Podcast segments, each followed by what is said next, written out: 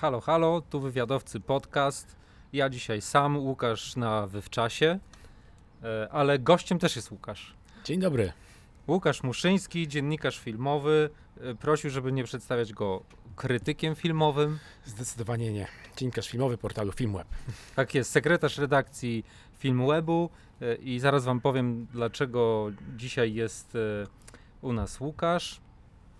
Mianowicie, branża filmowa bardzo została dotknięta koronawirusem i ja to odczułem na własnej skórze, bo wszystkie moje projekty filmowe nagle padły i większości moich znajomych też. E, I do dzisiaj jest dość słabo z pracą. Niektórzy już mają i, i się cieszę, dzwonią na przykład i mówią, no wiesz, złapałem jakieś szwenkowanie w fabule i ja się cieszę, że kolega operator e, dostał robotę, ale nie ma co się nad sobą użalać i pomyślałem, żeby spojrzeć na sprawę z perspektywy globalnej i dlatego potrzebny jest mi Łukasz, bo sam się aż tak nie, nie wyznaje. Zaprosiłem Łukasza, bo Łukasz wie, wie dużo i może nam em, rozjaśnić sprawę. Czy, czy słuchaj, czy to jest tak, że Polska się jakoś różni? Czy ten polski rynek filmowy inaczej e, sobie radzi z koronawirusem niż świat? Myślę, że jest bardzo podobnie. Znaczy w marcu, kiedy pandemia wybuchła, nastąpił lockdown, wszystkie produkcje filmowe, telewizyjne zostały wstrzymane. Kina oczywiście zostały zamknięte. No i powoli widzimy pierwsze jakieś efekty odmrażania. Znaczy filmy już są kręcone. Ostatnio wybuchła informacja o tym, że powstaje Gierek e, z Michałem Koterskim i Małgorzatą Korzuchowską w rolach głównych. Z kinami jest trochę gorzej, znaczy te mniejsze kina otworzyły się. E, Większe cały czas czekają na dużą premierę filmową, która byłaby w stanie zrestartować e, cały ten rynek i tą premierą jest oczywiście Tenet Christophera Nolana, no ale tutaj też jest problem, ponieważ wytwórnia Warner Bros. już kilka razy przekładała premierę tegoż e, dzieła. Ten film pierwotnie miał trafić na ekran 17 lipca, czyli lada moment. Za dwa dni. Dokładnie tak. Potem przerzucono film na końcówkę lipca, potem 12 sierpnia i na razie ten 12 sierpnia stoi, ale już jak zacznie się przeglądać prasę zagraniczną, portale branżowe, to pojawiają się głosy, że prawdopodobnie wytwórnia znowu przesunie premierę, być może na jesień, być może na przyszły rok. Christopher Nolan walczy o to, aby ten film trafił do kin jak najszybciej. On jest wielkim admiratorem doświadczenia kinowego i walczy o to, aby to doświadczenie się utrzymało, a jak wiadomo, za sprawą pandemii troszeczkę poprzestawiał się układ sił, jeżeli chodzi o kino i serwisy streamingowe.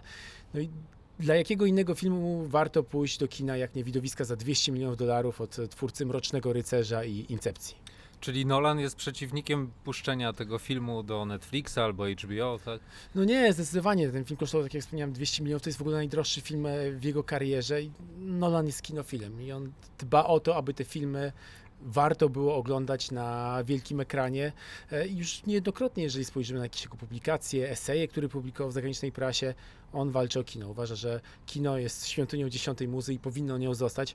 No, aczkolwiek widzimy, że tak jak wspominałem, ten układ sił między kinem a serwisami streamingowymi zacznie się zmieniać, a pandemia przyspieszyła w zasadzie to, co nieuniknione. Ja ci powiem, że nie bardzo już lubię chodzić do kina. Od, od kiedy można oglądać na naprawdę fajnym telewizorze w domu z, z niezłym nagłośnieniem, bo można, bo można o to za, zadbać, e, popijając sobie piwko, nie czując smrodu popcornu. E, jako jakby reżyser to, to może strzelam sobie w kolano, ale, ale taka jest prawda, że, że ta zmiana będzie szybsza e, niż, e, niż się Nolanowi nawet wydaje. No i będzie taki. Przypuszczam, że skończy się to w taki sposób, że produkcje wysokobudżetowe, ekranizacje komiksów, Gwiezdne Wojny, Piraci z Karaibów 8 i 9, dla nich e, wciąż jakby pierwszym miejscem modelu dystrybucyjnego będzie kino. I te filmy pewnie będą dystrybuowane dłużej niż obecnie, dłużej niż na przykład przez 90 dni. Być może ceny biletów e, podskoczą w związku z tym, natomiast wszystkie produkcje średnio i niskobudżetowe, z jakimiś małymi wyjątkami, być może filmami, które są robione pod Oscary, będą trafiały po prostu na Netflixa, Apple TV i tym podobne serwisy. A, a jak jakby zejdziemy z tych wysokobudżetowych produkcji i e, chodzi mi o kino arthouse'owe. Co z nim, jak myślisz, że to jakby ki, kina studyjne, czy arthouse też, też zejdzie do, do streamingu? No przypuszczam, że kina studyjne pozostaną e, i pewnie będzie tam można zobaczyć małe artystyczne rzeczy, ale tak, obstawiałbym, że te filmy trafią do e, serwisów streamingowych z prostego powodu. W momencie, jeżeli film trafia na stream, to od razu ma szansę na dystrybucję na całym świecie. Okej, okay, przykład z Polski być może mało artystyczny, e, 365 dni według powieści. To rzeczywiście. Tak, mało, e, niezbyt dobry przykład, ale chodzi mi o to, że mamy polski film, który normalnie powinien zatrzymać się na Polsce i nigdzie indziej nie powinien zrobić kariery, a za sprawą koronawirusa i za sprawą Netflixa film stał się fenomenem ogólnoświatowym. On był na pierwszym miejscu, jeżeli chodzi o listy popularności w Stanach Zjednoczonych, w Wielkiej Brytanii. E, Mało tego, do wzrostu tego zjawiska, jakim 365 dni stało się, stał się serwis e, TikTok. Podobno ponad 700 milionów razy wrzucono tam filmiki pokazujące ludzi, którzy oglądają 365 e, dni.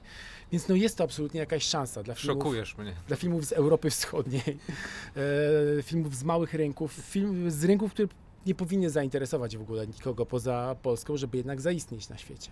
No tak, ale mówimy o specyficznym filmie, który mi ciężko oglądać, na przykład takie kino, ale z całym szacunkiem dla, dla twórców, bo ja do, doceniam ten sukces i jakby czapka z głowy. E, e, a, a takie kino właśnie autorskie, e, małe kino, czy ono, czy ono ma szansę w ogóle w tych, w tych platformach streamingowych? Dlatego kina na pewno wciąż będzie obieg festiwalowy i tam będzie można zobaczyć takie filmy na małym ekranie, no bo jednak festiwale nie znikną. E, zwłaszcza jeżeli uda się już wynaleźć szpionka na koronawirusa, no to jednak festiwale są potrzebne. Są potrzebne właśnie dlatego, żeby, żeby był czerwony dywan, żeby były konferencje prasowe, żeby można było celebrować premierę światową jakiegoś filmu. I to nawet widać, jak bardzo brakuje festiwali po tegorocznej edycji Cannes, która się nie odbyła. Ale filmy teoretycznie trafiły do dystrybucji. Na przykład mieliśmy polski film, chyba w konkursie głównym, Sweat, Magnusa von Horna z polską obsadą, rozgrywający się w Polsce. Film zbiera świetne recenzje na zachodzie, no i co z tego? Jest absolutna cisza, nic się o tym filmie w zasadzie nie mówi, poza jakimiś wyjątkami. A gdyby był w konkursie głównym, gdybyśmy mogli go zobaczyć w Cannes, to przypuszczam, że byłby bardzo, ale to bardzo fetowany, tak jak było na przykład w przypadku Zimnej Wojny Pawła Pawlikowskiego. Mhm. Ale to jest tak, że. Bo ja wysyłam teraz jakiś swój mały film na, na festiwale, więc, więc jakąś prywatę i bardzo wiele festiwali się odwołało, e, ale robiło nabór i teraz się jakby odmrażają. Ja rozumiem, że na przykład nasza Gdynia pewnie się nie odmrozi. Właśnie się odmroziła. A tak? Jesteś o. nie na bieżąco. Nie, absolutnie W listopadzie właśnie, właśnie ogłoszono, nie wiem czy już oficjalnie, chyba tak, że na początku listop- 9-14 listopada ma się odbyć festiwal w Gdyni. Mhm. Czyli jednak środowisko filmowe e, przekonało PiS, przekonało e, organizatorów festiwalu, żeby jednak się to odbyło, no i dobrze, no bo mm, myśl, był taki zarzut, że gdyby festiwal odbył się w tym roku we wrześniu, to być może część twórców nie zdążyłaby z ukończeniem swoich produkcji, w związku z czym był- byłoby mała liczba tytułów w konkursie głównym. No, a z drugiej strony, jak się zastanowić, to gdyby te tytuły zostały przeniesione na 2021 rok, no to mielibyśmy aż klęskę u rodzaju. I co wtedy, jeżeli chcieliby organizatorzy zachować, nie wiem, liczbę 20 tytułów, to dużo fajnych filmów prawdopodobnie wypadło, wypadłoby z selekcji, więc no może lepiej, że jednak festiwal odbędzie się w tym roku. Cieszysz się, bo jedziesz na pewno. E, nie, wcale nie jest tak, że bywam co roku na festiwalu w Gdyni, ale cieszę się dla polskiego kina, bo wydaje mi się, że jest dużo fajnych tytułów, po które warto będzie sięgnąć. Ja na przykład bardzo czekam na film Orzeł, Ostatni Patrol, polskie widowisko wojenne. Miałem okazję gościć na planie zdjęciowym. Specjalnie na potrzeby tego filmu zbudowano e, całe wnętrze okrętu wojennego. Mm, Także myślę, że no, to może być coś wartościowego. Słuchaj, a bo naprawdę ty, ten rynek, e, patrzysz na ten rynek globalnie, to ile festiwali wraca właśnie, ile festiwali się odmraża na, na całym świecie? No to jest wciąż kłopotliwe pytanie, bo na przykład wczoraj dostaliśmy informację, że festiwal w Telluride, amerykańska impreza, która należy do tak zwanego sezonu oscarowego, tam mają amerykańską premierę, duże tytuły, które potem walczą o nagrodę amerykańskiej e, Akademii Filmowej, odwołała się, nie będzie jej. Z drugiej strony festiwal w Wenecji cały czas walczy o to, aby impreza się odbyła i prawdopodobnie się odbędzie. W jakiej formule tego do końca nie wiadomo.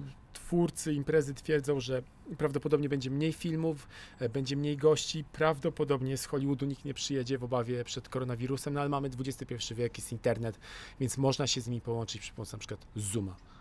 No właśnie, to jest chyba tak, że część tych festiwali przy, będzie i w realu, i, w, i streamingowo je, jednocześnie. To, to jest duża zmiana i może ona zostanie w ogóle. Ja bym nie chciał mimo wszystko. Właśnie dlatego, że festiwale były dla mnie zawsze szczególnym wydarzeniem, e, którego nie da się w żaden sposób zamienić w jakiejś formie wirtualnej. Nie da się już w taki sposób celebrować filmów, kiedy mam okazję spotkać się z twórcami, kiedy oni dostają swój czerwony dywan, kiedy e, dostają brawa właśnie za, za premierową projekcję. Jest to coś ważnego, no bo jakby się zastanowić, to z punktu widzenia finansowego, to czy festiwale muszą się odbywać? No nie, no można je właśnie wrzucić do internetu, pokazać dziennikarzom, dziennikarze napiszą recenzję, zrobią jakieś wywiady e, przez Zooma albo Skype'a, no i teoretycznie odbędzie się to samo, a jednak jakaś magia znika, to już nie jest Czy to nie samo. ma żadnej magii? No właśnie, nie ma żadnej magii I, i tego chcę od festiwali, mam nadzieję, że jednak duża część z nich, te najważniejsze, najbardziej prestiżowe, będą miały taką formę, jaką miały przed pandemią. Być może w Europie, nie wiem jak w Stanach, bo w Stanach ten wirus szaleje naprawdę na, na większą skalę niż, niż to było we Włoszech czy, czy Hiszpanii.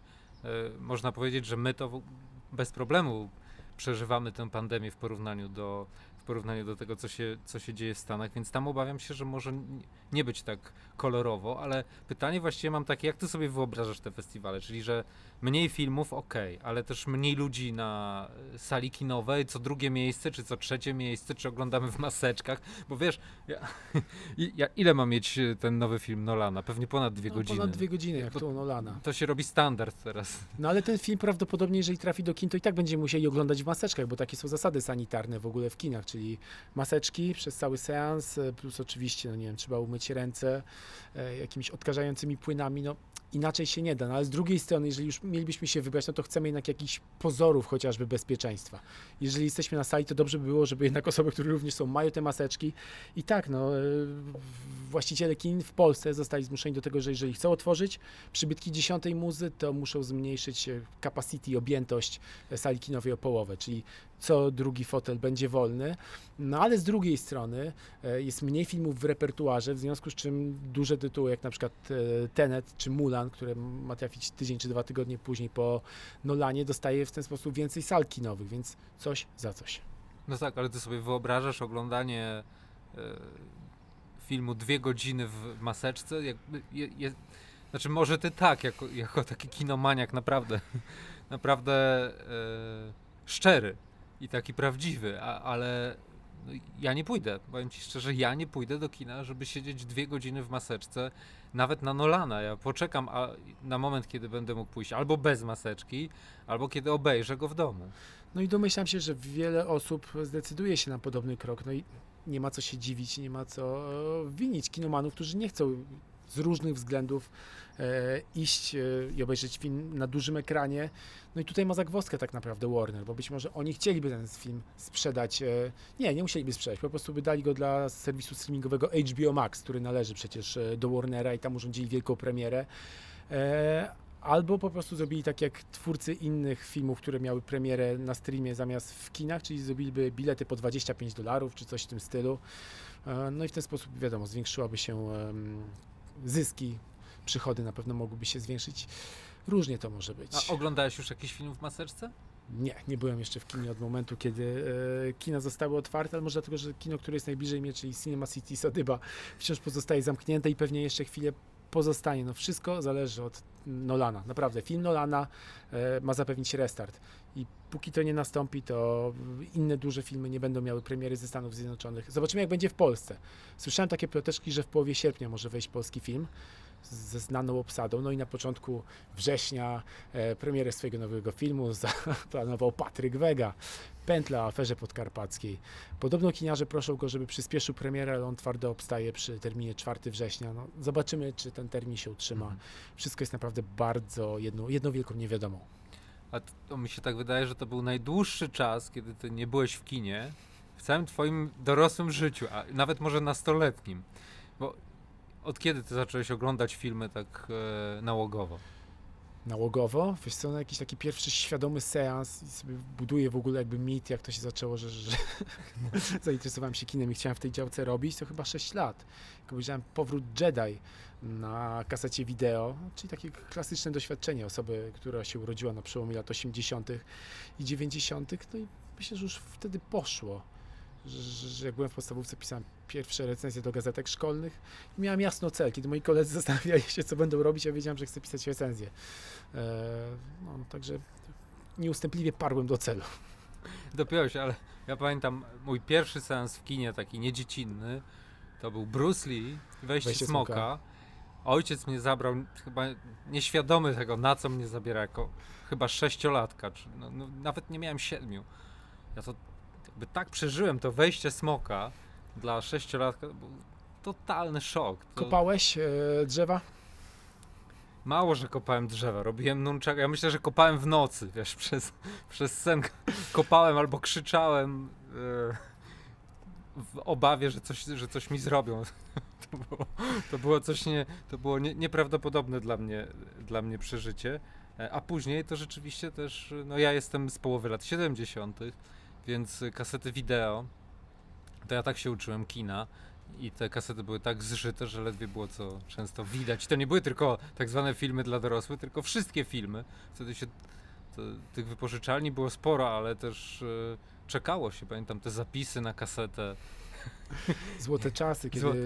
trzeba było stawić kasetę wideo o określonej porze, żeby nie dostać kary, trzeba było przewinąć kasetę, a jeszcze jak nie daj Bóg, na przykład taśma się wkręciła w magnetowidzie na skutek jakiejś awarii, to dopiero robiło się niewesoło. Trzeba było kombinować, jak tutaj, wiesz, wyjąć tę taśmę, wkręcić ją, żeby przypadkiem pani wypożyczalni się nie zorientowała, albo na przykład coś się skasowało, na przykład, o Boże. Dużo pięknych, ale i traumatycznych wspomnień. A ty masz taki nabożny stosunek właśnie do Gwiezdnych Wojen? To jest jakby to, co, to, co cię kinowo ukształtowało, czy jak to jest? Nie, nie wydaje mi się, żebym miał nabożny stosunek do czegokolwiek, bo jest w tym coś, nie wiem, z radykała po prostu, że o mój Boże, kiedyś to było kino, te tamte stare pierwsze Gwiezdne Wojny najlepsze, a te nowe robione od Disneya to już nie, no bez przesady. Jeżeli porównamy sobie na przykład to, co robił George Lucas w tej drugiej trylogii, czyli epizody 1-3, które po prostu tak walą komputerem na kilometr, e, no i zestarzało się to po prostu technicznie, plus dialogi, e, które brzmią w dużej mierze jakby je komputer napisał, no to nie, to i J.J. Abrams w pierwszym filmie, Rian Johnson w kontrowersyjnym Ostatnim Jedi zrobili naprawdę dobrą robotę. Może Skywalker Odrodzenie już nie zachwycił mnie tak jak powinien. Wydaje mi się, że ten film nakręcono bardzo szybko, że były spięcia na linii produkcja od Disneya i J.J. Abrams. No i cóż, wielkie pożegnanie z rodziną Skywalkerów nie wyszło tak, jak wielu fanów by chciało. No wiesz do czego piję, bo prowadzisz podcast Mój ulubiony film i ja piję do twojego, do twojego ulubionego filmu. Pewnie nie dostanę odpowiedzi, być może dostanę, ale, e, ale wiesz, no będę cię chciał tutaj trochę wypytać, skoro jesteś. Mój ulubiony film. Powiedziałbym, że Ojciec Chrzestny, ale to jest po prostu tak banalna odpowiedź. No, ale, dobra. No dobra odpowiedź, bo jest to fantastyczny film i pierwsza i druga część, trzecia już nie do końca może. Lubię kino Johna Hughesa, Klub Winowajców na przykład. To jest też film z lat 80., kino młodzieżowe, trochę niemalże jak teatr telewizyjny. Grupa e, nastolatków zostaje zamknięta w sobotę w szkole, każdy z nich reprezentuje inną szkolną grupę. No i poznają się lepiej. Nagle się okazuje, że chociaż na szkolnych korytarzach nale- należą do wrogich plemion, to w momencie, kiedy zrzucają te maski, wiadomo, ktoś jest najfajniejszą dziewczyną ze szkoły, ktoś jest kujonem, ktoś nosi kurtkę drużyny futbolowej, to mają dużo do powiedzenia sobie nawzajem. Okazuje się, że mają te same problemy, znaczy mają jakąś taką niepewność przed jutrem, nie wiedzą kim będą, mają problemy ze swoimi rodzicami, bo są nimi rozczarowani. Świetny film, do którego warto e, wracać. A ostatnio oglądam często film Social Network Davida Finchera. W ogóle uważam, że to jest najlepszy film XXI wieku. Naprawdę. Synergia między reżyserią Finchera i scenariopisarstwem Arona Sorkina wydaje mi się, że bardzo rzadko wytwarza się taka magia. I to jest ciekawe, że z jednej strony mamy faceta, który się wyspecjalizował w filmach o seryjnych mordercach, a z drugiej strony mamy scenarzystę od filmów gadanych, e, typu Ludzie Honoru, Prezydencki Poker. I okazuje się, że udało im się stworzyć coś niesamowitego i coś, co wciąż bardzo dużo mówi o współczesnym świecie. No bo jeżeli socjopata, e, osoba absolutnie antyspołeczna, zakłada serwis społecznościowy, który łączy życie towarzyskie na całym świecie, no jest w tym coś Tak bardzo może powiedzmy, bo nie wszyscy może widzieli, nie wszyscy pamiętają, nie wszyscy wiedzą, że to jest film opowiadający historię Marka Zuckerberga i tego, jak powstał Facebook. E, I to jest rzeczywiście świetny film. Ja bym nie szedł aż tym. Dla mnie to, to nie jest aż tak, do, aż tak dobry film. Wolę inne rzeczy Finchera, uważam, że są, że są lepsze, ale to jest rzeczywiście świetna rzecz, bo tam się przecież niewiele dzieje, a rzeczywiście nie możesz się oderwać. Tak jest to dobrze napisane i tak jest to dobrze wyreżyserowane i zagrane również bardzo, bardzo dobrze i, przy, i przekonująco. E, dobra rzecz, a mnie zastanawia, a ty na pewno wiesz, skoro to, jeden z twoich ulubionych. Zobacz, Mhm. że jakoś lubisz takie filmy o kampusach młodzieżowych, szkoła, coś Tak, się, to moja żona się ze mnie śmieje cały czas, że jestem niedojrzały, dlatego jakieś historie, ciągle historie jakieś inicjacyjne, studenckie, studenckie inicjacyjne historie historie. inicjacyjne ciągle we mnie siedzą. E, może tak jest, może to do mnie trafia być może jestem niedojrzały, ale jeszcze wracając do Social Network, coś chciałem powiedzieć. Absolutnie rozwaliła mnie jedna rzecz w tym filmie, kiedy odkryłem, że rolę bliźniaków Winklevossów zagrało dwóch aktorów i potem cyfrowo przełożono twarz Armiego Hammera na twarz drugiego aktora. To jest chyba najdoskonalszy przykład e, technologii performance capture. Ja byłem pewien, że on gra dwie te role i tak jak to się robi, a to jednak inaczej. Zaskoczyłeś mnie. tym. W ogóle, kiedy się poczyta w ogóle, e, w ogóle, w ogóle, No. jak się poczyta o realizacji filmów Davida Finchera, to się okazuje, że on bardzo dużo efektów cyfrowych wykorzystuje, tylko są takie efekty, których nie widać na pierwszy rzut oka. Na przykład w Mindhunterze jest podobno Mhm. mnóstwo rzeczy dodanych cyfrowo, ale to ma taką fakturę bardzo analogową, jak z lat 70., w związku z czym tego się nie dostrzega. No ale to David Fincher, on jest perfekcjonistą, jak mu coś w kadrze nie leży, to będzie robił to tak długo, żeby leżało. Mhm. Jeszcze, bo ty na pewno wiesz, e, to jest tak, że to jest film, który, mówię cały czas Social Network, chyba polskiego tytułu nie ma na szczęście. Nie. Żądło. I, e, I to jest historia Marka Zuckerberga. I co, w Ameryce jest tak, że można opowiedzieć o kimś, kto jest osobą publiczną, e, nie mając jego zgody na to żaden problem. Ja się zastanawiam, jak to w ogóle, jak to w ogóle działa. W Polsce, jak rozumiem, trzeba mieć zgodę. No, w Polsce to jest w ogóle cała masa problemów tego, tego typu. Jeśli osoba żyje, to naprawdę jest dużo, dużo problemów. Wiesz, nawet z, z filmami dokumentalnymi. Jeśli, jeśli osoba żyje, to w PISFie, nie wiem czy wciąż jest, czyli w Polskim Instytucie Sztuki Filmowej, w regulaminie e, o programach, w sensie dotacji dla, dla filmów jest taki e, e, zapis, że jeśli robisz e, dokument o osobie żyjącej, to musisz mieć jej zgodę na to, żeby zrobić ten dokument. E, I nieważne, czy to jest osoba publiczna, czy nie. Mhm. Więc y, no, teoretycznie powinno być tak, znaczy ja tak uważam, że jeśli to jest to osoba publiczna, nie wiem, czy ty jesteś osobą publiczną, trochę już tak, powiedzmy, ale, ale dajmy na to, że jest to osoba publiczna, że można wtedy robić film o tej osobie publicznej. Ona się musi z tym liczyć, bo, bo, bo taka jest, taki jest koszt tego, co robi. E, ale mm, to w Polsce tak nie działa. A jak to jest w Ameryce, czy ty wiesz?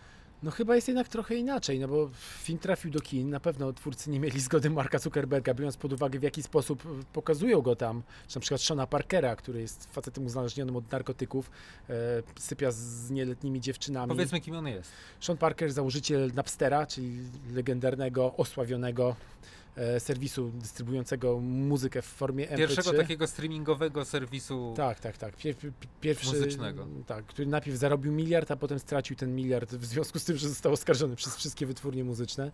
E, I potem pomagał Markowi Zuckerbergowi w rozwoju Facebooka, do tego, aby stał się on tym, czym jest dzisiaj, czyli potęgą e, internetową. Wciela się na ekranie w niego Justin Timberlake. To jest w ogóle świetna rola. Szkoda, że nie dostał nominacji do Oscara. No tak czy inaczej, Sean Parker zostaje tam pokazany w bardzo nieciekawy sposób i on mógłby prawdopodobnie wytoczyć im proces. A z tego co czytałem, to Mark Zuckerberg powiedział, że okej, wydarzenia na ekranie być może miały miejsce, ale miały inny wydźwięk. I to był I- jego cały komentarz. I to tak? było chyba po prostu tyle, ale wydaje mi się, że to by było bez sensu boksować się z filmowcami. Znaczy on by mógł i stać go na to. E, ale z drugiej strony robiłby to chyba po prostu Inna kultura. prasę. Inna kultura. Ja wiesz, i, i, ja widziałem film, mogę chyba się przyznać, dokument o Darku Michalczewskim, który jest zakazany. Darek, jakby, Darek Michalczewski wygrał w sądzie i tego filmu nie ma. I, i tego filmu nie ma. Ja, ja go widziałem e, no, prywatnie. Pokątnie. Pokątnie, prywatnie. Jak w latach chyba, 80. chyba mogłem, nie wiem, może też złamałem prawo, ale to się teraz... przy- Przyznawaj się, też tak, musiał to wyciąć. minęło 5 lat, więc przedawniło się. chyba się, przeda, chyba, się chyba się przedawniło, więc e, w Polsce to jest... e, Cały czas się dzieje. Był ten film o Amwayu, jaki był jego tytuł, nie pamiętam. I, Też nie i pamiętam, nie ale pamiętam też, też niestety reżysera. No bardzo przykro nam, to sprawdzimy. Nie Sprawdzimy. rozwaliło na przykład, y, rozwaliła mnie informacja, że Dariusz Michalczewski kumplował się z Markiem Wahlbergiem. Mhm. W ogóle Michalczewski pojawia się w jednym z teledysków e, Marka Wahlberga, czyli Marki Marka. E, super informacja. To tak absolutnie. Rozumiem. Film w ogóle o Michalczewskim świetny, nigdy chyba nie uży światła dziennego, chociaż mam, mam nadzieję, że może coś, się, może coś się u nas zmieni, bo jak sobie wyobrażam, że e, u nas miałby powstać tego typu film, jak na przykład Social Network, o kim, no... E, No Mamy jakiś jak- założyciel słynnej firmy. no dajmy na to o Dariuszu Miłku, właścicielu firmy CCC. Dobra. Nie wierzę w to, że ten film by powstał w Polsce. Nie wierzę w to. Byłby prawnie zatrzymany, prawnicy by zrobili co, co chcieli z, z twórcami. No co zrobić? Polacy są po prostu przewrażliwieni na swoim punkcie, a w biznesie to w ogóle chyba ma jeszcze jakąś taką dodatkową funkcję, że pieniądze lubią ciszę, więc w ogóle się mną nie interesujcie, nie piszcie o mnie, chyba że tylko bardzo dobrze. I tak mi jest z tym najlepiej. Sprawdzam, e, otworzyłem e, laptopa i sprawdzam film o Emwayu, Mhm. żeby oddać honory, e, żeby oddać honory reżyserowi. I zaraz to wszystkim, po, mam nadzieję, powiemy, jeśli tylko uda mi się, jeśli tylko uda mi się e, połączyć. Wracając do tego social network Mhm. i twojej fascynacji kinem studenckim, a inaczej nie, to nie jest kino studenckie, bo to jest jakby kino światowe, tylko opowiadające o kampusach i studentach, to co jeszcze takiego masz w zanadrzu? W tej chwili absolutnie nic nie przychodzi mi do głowy, a jeżeli chodzi o filmy opowiadające o inicjacji, to zawsze polecam wszystkim e, Boyhood Richarda Linklatera. Trzygodzinny film, e, to jest kurczę niesamowity projekt, ponieważ on był kręcony przez 11 lat, z tego co pamiętam. Richard Linklater zbierał co roku ekipę, obsadę i dokręcał kolejny segment filmu. I tak rok po roku nazbierało się 180 minut i mamy kompletną historię chłopca, który w pierwszej scenie ma lat 5 albo 6, w ostatniej 18 i widzimy jego drogę życiową, tego jak, jak Znowu jego, chłopiec, sytuacja się... znowu, tak, tak. No co poradzę, no coś we mnie ewidentnie siedzi. Musisz, a, Takie historie mnie ciekawią. myślałeś o tym, żeby napisać scenariusz o sobie?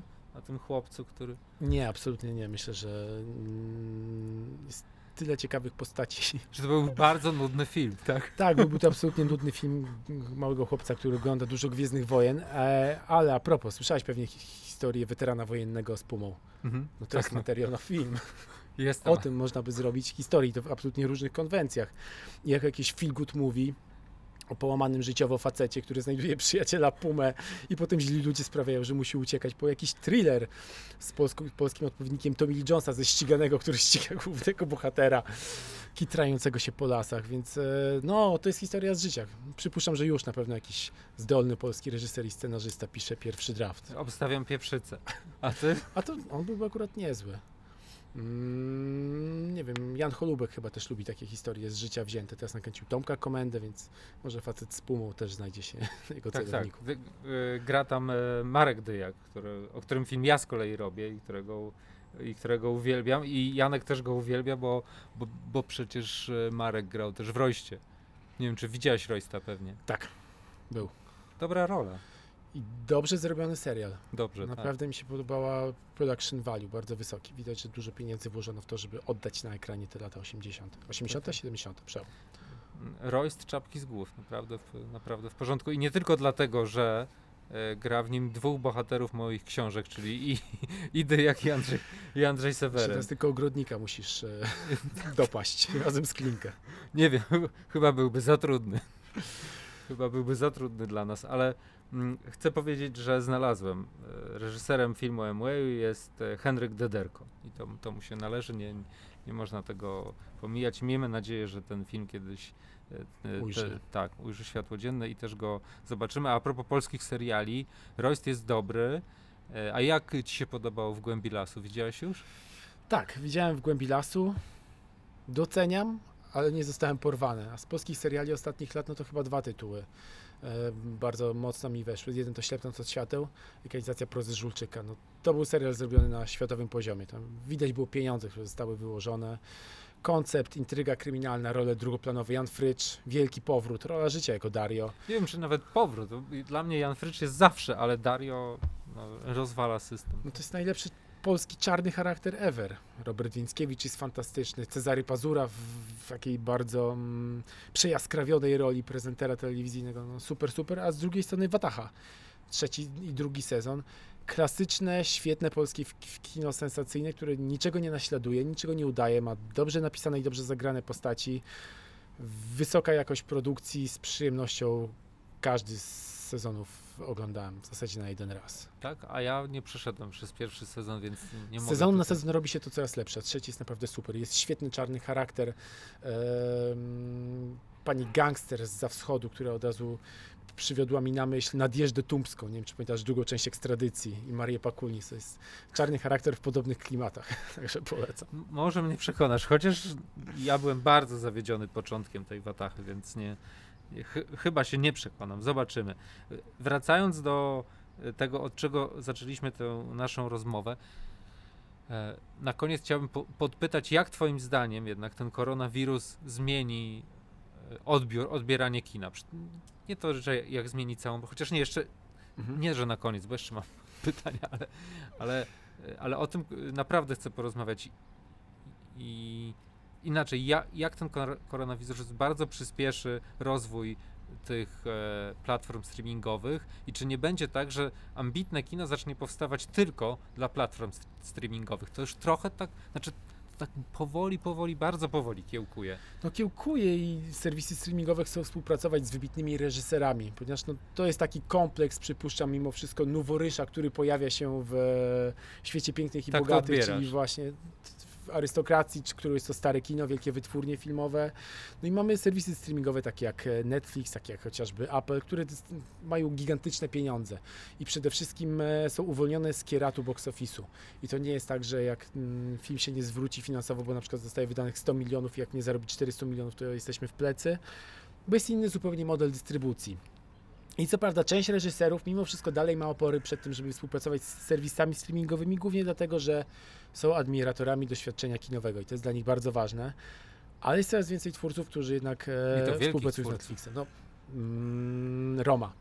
E, Alfonso Cuarona. To akurat nie był film nakręcony dla Netflixa, ale potem Netflix go kupił. Złoty Lew na festiwalu w Wenecji, Oscary. W tym roku czekamy na nowy film Davida Finchera, nakręcony dla Netflixa. E, Mank, historia scenarzysty Hermana Mankiewicza, autora Obywatela Keina. E, według scenariusza, który napisał zmarły ojciec Davida Finchera. Także no, udaje się przyciągać coraz więcej twórców. Oni mają bonusy finansowe, że jeżeli na przykład film dostanie jakieś ważne nagrody albo pobije jakiś pułap wyświetleń, to jest dodatkowa kasa. Plus, jeszcze przynajmniej w zeszłym roku tak było, mm, no był mimo wszystko model dystrybucji kinowej zachowany. Znaczy to były wybrane kina, w których można było zobaczyć ten film na wielkim ekranie, więc jeżeli ktoś był fanem reżysera i wiedział, że chce to zobaczyć w kinie, to mógł ten film zobaczyć, a cała reszta mogła sobie po prostu trafić na niego już e, na małym ekranie w No. serwisie. Ale weźmy też przykład, na przykład, weźmy też Irlandczyka. Irlandczyk chyba by w ogóle nie mógł powstać dzisiaj do, do kina.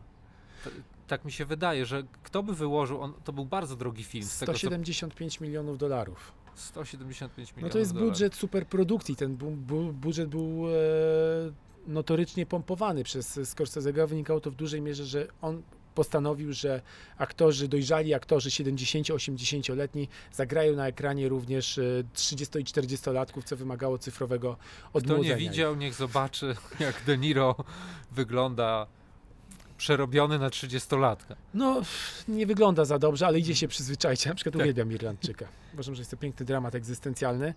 Ale tak, gdyby nie Netflix, ten film by nie powstał. I teraz przeskakujemy do nowego filmu Martina Scorsese'ego, czyli Killers of the Flower Moon. E, w obsadzie Robert De Niro i Leonardo DiCaprio.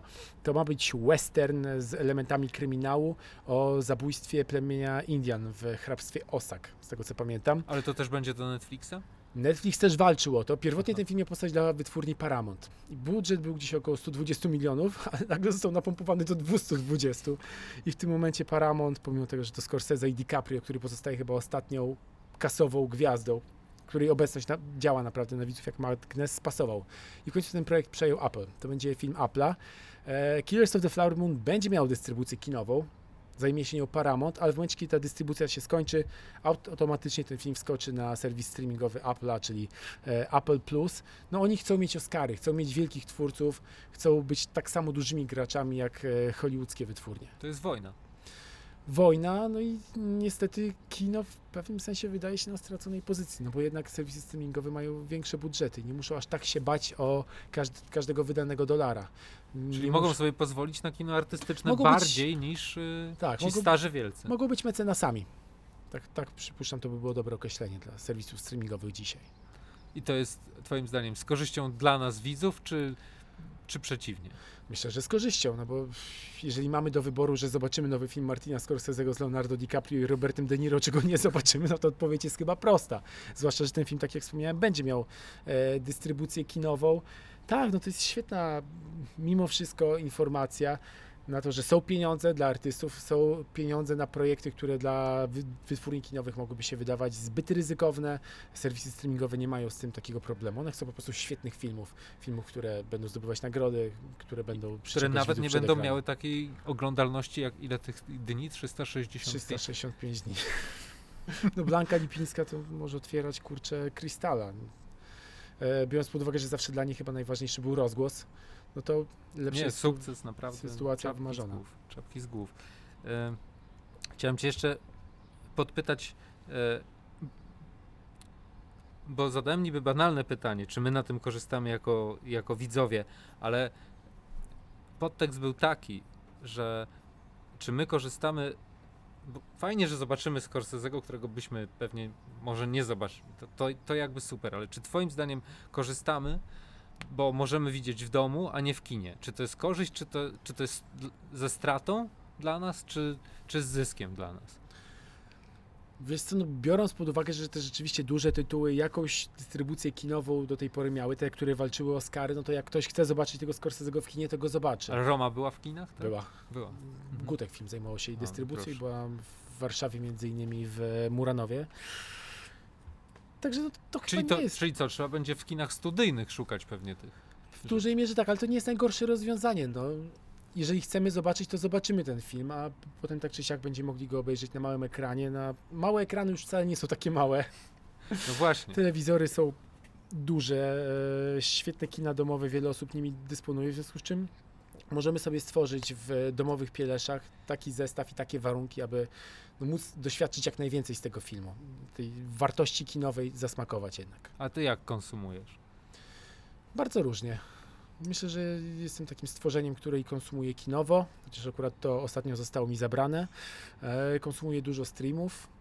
Tak jak każdy, nawet telewizję oglądam, co podobno nie jest popularne. Oglądasz 2020. filmy w telewizji, tak? Nie, filmów w telewizji nie oglądam, chyba że ewentualnie mogę sobie nagrać na przykład coś, jak wiem, jak na przykład coś leci na Alekino, czego nie można dostać na serwisie streamingowym. Tak na przykład The Square ostatnio sobie Aha. powtórzyłem ze sprawą e, właśnie Alekino. Więc póki mamy różne źródła dystrybucji, póki możemy sobie wybierać, no to jesteśmy w komfortowej sytuacji. Tak naprawdę jako kinomani chyba nigdy do tej pory nie mieliśmy właśnie tak komfortowej sytuacji, że mamy tak dużo filmów, które możemy oglądać w różnych miejscach. Nie musimy walczyć, szukać, em, nastawiać kasety, nie wiem, przez znajomego ściągać coś ze Stanów Zjednoczonych, bo to wszystko jest na miejscu. Grzebać więc- się w torrentach. Ty to powiedziałeś. No tak, kiedyś tak, kiedyś tak było. No, no, no kiedyś tak było, teraz już nie musimy, bo na, naprawdę streamy sprawiły, że, że mamy tego aż za dużo. No Musimy tak, się... ale też w, ja osobiście mam Netflixa, HBO Go i dlaczego mam jeszcze Apple na przykład brać? Nie? Oni mogą mnie tylko przekonać właśnie jakąś taką wielką artystyczną produkcją i ja się, i ja się być może na to, być może na to skuszę, ale to zaczyna być za duży jest jeszcze Hulu, nie wiem czy w Polsce można oglądać. E, Hulu produkcję ma akurat chyba u nas HBO, ale rzeczywiście jest z tym problem, bo mm, kiedy pojawiły się serwisy streamingowe, to chyba część ludzi żyła takim magicznym myśleniem, że oto e, doszliśmy do wirtualnej arkadii, że mamy jeden serwis streamingowy, płacimy, nie wiem, 40 zł, dajmy na to i mamy dostęp do wszystkich zasobów ludzkości, jakie kiedykolwiek powstały. Cóż za piękna, komfortowa sytuacja, ale okazało się, że nagle oprócz Netflixa wyrastają kolejne serwisy streamingowe. Disney ma swój serwis, który Amazon ma trafi. swój serwis. Amazon ma swój serwis, e, wspomniany Apple ma swój serwis i oni wszyscy tworzą swój własny content, ponieważ muszą go mieć, e, aby przyciągnąć widzów i nagle się okazuje, że jeżeli chcemy mieć te wszystkie serwisy streamingowe, żeby mieć dostęp do tych gorących produkcji, a przypomnijmy, że Amazon właśnie rozpoczyna zdjęcia do serialowego Władcy Pierścieni, który będzie kosztował miliard dolarów i pewnie warto byłoby to zobaczyć mimo wszystko. No to jak pozbieramy sobie te wszystkie opłaty za serwisy streamingowe, to się okaże, że można miesięcznie zapłacić tyle, co za wypasioną kablówkę. Tak, no. Znaczy i tak będzie, to lepiej niż ta, wypasiona, niż, ta, niż ta wypasiona kablówka, ale zastanawia mnie, e, czy... A ty właśnie, które masz? Mam Netflixa i mam HBO Go. I w tej chwili mi to wystarczy, chociaż znajomi z redakcji ciągle mówią, żebym założył Amazona, bo tam też jest e, dużo dobrych rzeczy i serialowych, i kinowych. No pewnie ten moment nastąpi, no nie ma co ukrywać. Jak wiedzie jakiś duży serial, który po prostu trzeba znać, trzeba będzie też założyć konto. Dobra, Ale a, na razie nie chcę dać zarobić a, Jeffowi a propos seriali, bo, tu, bo trzeba trochę polecić, bo Mhm. to wiesz, jest, e, jest, tego, jest tego mrowie i większość jest oczywiście dość, dość słaba, ale jak ty byś miał wybrać trójkę swoich ulubionych seriali, naj, naj, albo no dajmy na to piątkę, bo, bo w trójce chyba się ciężko zamknąć, to co byś tutaj polecił naszym Znowu słuchaczom? jakieś bardzo skomplikowane pytania. Nie, No. no myślę, że jakimś takim moim evergreenem serialowym jest Rodzina Soprano. Czyli absolutny klasyk. To była jedna z e, takich pierwszych wielkich serialowych produkcji e, stacji HBO, która pokazywała, że telewizja może być czymś zupełnie innym niż się wydawało, że była, że, że może być wielką, znowu uciekam w banały, powieścią epicką e, z mrowiem bohaterów, którzy dostają czas na to, aby Aby się rozwinąć. aby się rozwinąć, aby pokazać się od każdej strony. No i rodzina Soprano wciąż świetnie się broni. To jest amerykańska, wielka amerykańska opowieść. Z jednej strony o mafii, z drugiej strony o rodzinie i o amerykańskim społeczeństwie. Tam jest mnóstwo różnych wątków poruszanych i też na przykład bardzo się cieszę na film kinowy Rodzina Soprano, który miał mieć premierę w tym roku. Być może zostanie przełożona na przyszły rok. To ma być A. prequel opowiadający o losach A co z Gandolfini? Kto go będzie grał? jego syn. Tak? Michael Gandolfini zagra rolę młodego e, Tonego, ale to będzie film bardziej skupiony na jego wujku, czyli e, ojcu bohatera granego przez Michaela Imperioliego, czyli e, Christopher Moltisanti. Wujek Moltisanti, o którym się wspomina z serialu, ale nigdy go nie ma, bo zginął przed rozpoczęciem. Także rodzina Soprano jak zawsze. A z Co nowych rzeczy co polecasz? Ostatnio trafiłem na Netflixie na taki serial Klątwa Juon, Geneza. Proszę, już, ja już sobie zapisuję.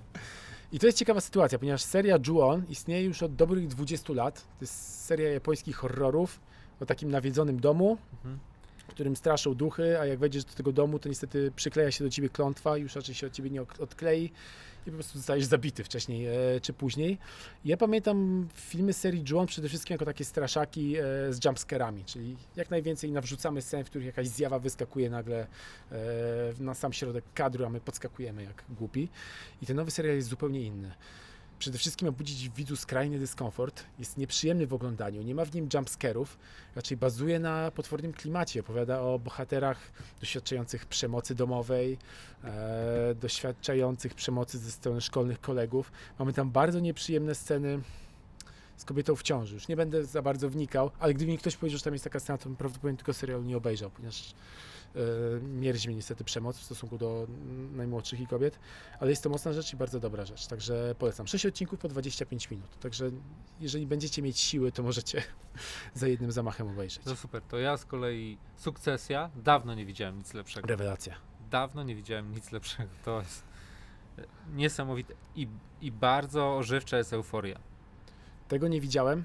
Słyszałem, że świetne powinienem obejrzeć, bo to w sumie serial o nastolatkach. To jest coś dla ciebie. Tak, ale z drugiej strony wiem, że to jest ciężki serial o nastolatkach, w którym poruszane są wszystkie możliwe problemy doświadczane przez e, współczesną młodzież, ale sukcesja tak, absolutnie jest to wielkie kino i zabawne, i gorzkie. I co jest niesamowite, że na samym początku ci wszyscy bohaterowie nas odrzucają, a potem zaczynamy ich rozumieć, nawet ich lubić, zwłaszcza kiedy mamy tam takie spotkanie chyba w drugim sezonie, kiedy jedna bogata rodzina spotyka, spotyka drugą bogatą rodzinę. Okazuje się, że ta druga, która są takimi bufonami cytującymi wielkich klasyków, jest nas absolutnie Jest być zrzuca. może jeszcze gorsza. Tak, jesteśmy zarojami. Lepiej, lepiej lubić to, co już znamy. To znane złote. Nie, ale też jakby język filmu w, w sukcesji jest, jest niesamowity. To jak, bo to jest powiedzmy sobie dramat taki obyczajowy, tak? Ale jest filmowany mm, trochę w stylu, dajmy na to, tożsamości Borna. Tak bym, po, tak bym porównał ten, te, te języki filmowe i, i bardzo działa to na plus. Ja na początku byłem, powiem szczerze, zszokowany, bo ja nie jestem w stanie oglądać i jakby nie analizować, choćby na początku. I, do, jakiego, do jakiej opowieści mnie zapraszają, zawsze mnie to ciekawi, nie tylko bohaterowie, ale jak to jest zrobione, jak e, pracuje kamera, żeby podkreślić to, co się tam, dzieje. No, to, Zboczenie zawodowe. oczywiście, zbo, zboczenie, i- zboczenie zawodowe. Masz na I- przykład jakiś taki film, e, w trakcie którego przestałeś myśleć o tych technikach, jak od samego Ja zawsze przestaję. Jak jest dobry, to oczywiście Okej. przestaję. Halo, halo, po krótkiej przerwie mieliśmy tu problem techniczny, mianowicie nie podłączyłem naszego rejestratora dźwięku do, do prądu i się wyczerpały baterie, ale na sam koniec chciałem Cię zapytać, jak to jest e, z dziennikarzem filmowym?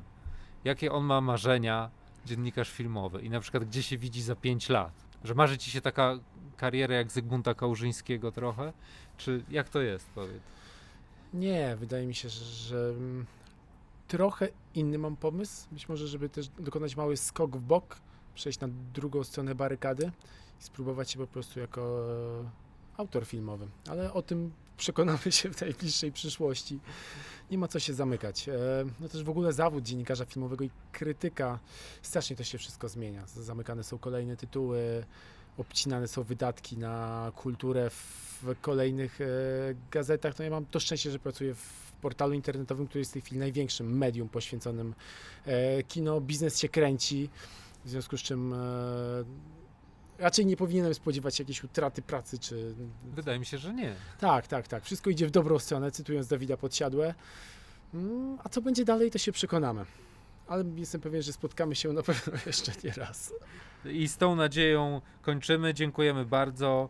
E, Co złego to nie my. Piliśmy sobie dobre piwko kraftowe. Nie wiem, Bardzo. czy możemy zareklamować. Nazywa się ten browar Incognito i jest z Kraśniczyna. Tak, naprawdę jest. świetne rzeczy robią. To dzięki, na razie. Dziękuję bardzo. Do usłyszenia.